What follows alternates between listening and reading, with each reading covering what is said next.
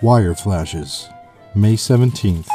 The French troops, which have been in occupation of Frankfurt, Darmstadt, and other cities on the east bank of the Rhine, evacuated those cities this morning, it is announced here.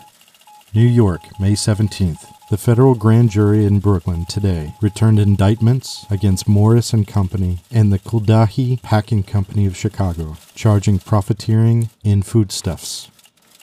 Morristown, New Jersey, May 17th. William D. Alden Mann, 81, editor of Town Topics and founder of the Smart Set magazine, died at his home here late today from complications. Dover, Delaware, May 17th. The Delaware House of Representatives, which reconvened today, adjourned late today without taking any action on the question of ratifying the women's of ratifying the woman suffrage amendment.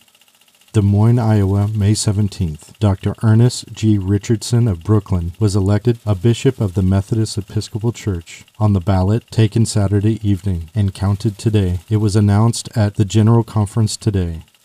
San Francisco, May 17th. Hides are stored in California warehouses by thousands and are selling at decidedly lower prices than in 1919, according to an announcement by Mrs. Edward F. Scanlon, president of the local branch of the State Housewives League.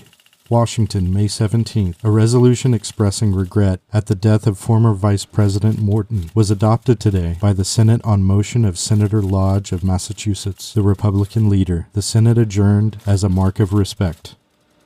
Poughkeepsie, New York, May 17th. Funeral services for Levi P. Morton, former Vice President of the United States, who died on his 96th birthday yesterday, will be conducted in the Church of the Messiah at Rhinebeck. Burial will be in the family plot and the Rhinebeck Cemetery.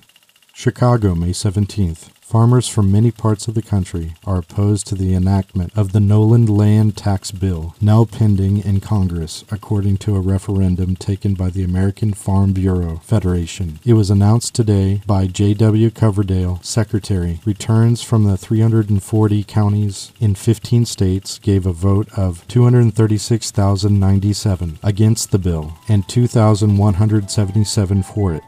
And that was Tulsa News from 100 years ago. To hear a full podcast of local interests and advertisements from 100 years ago, subscribe to Tulsa News from 100 years ago, where you listen to podcasts.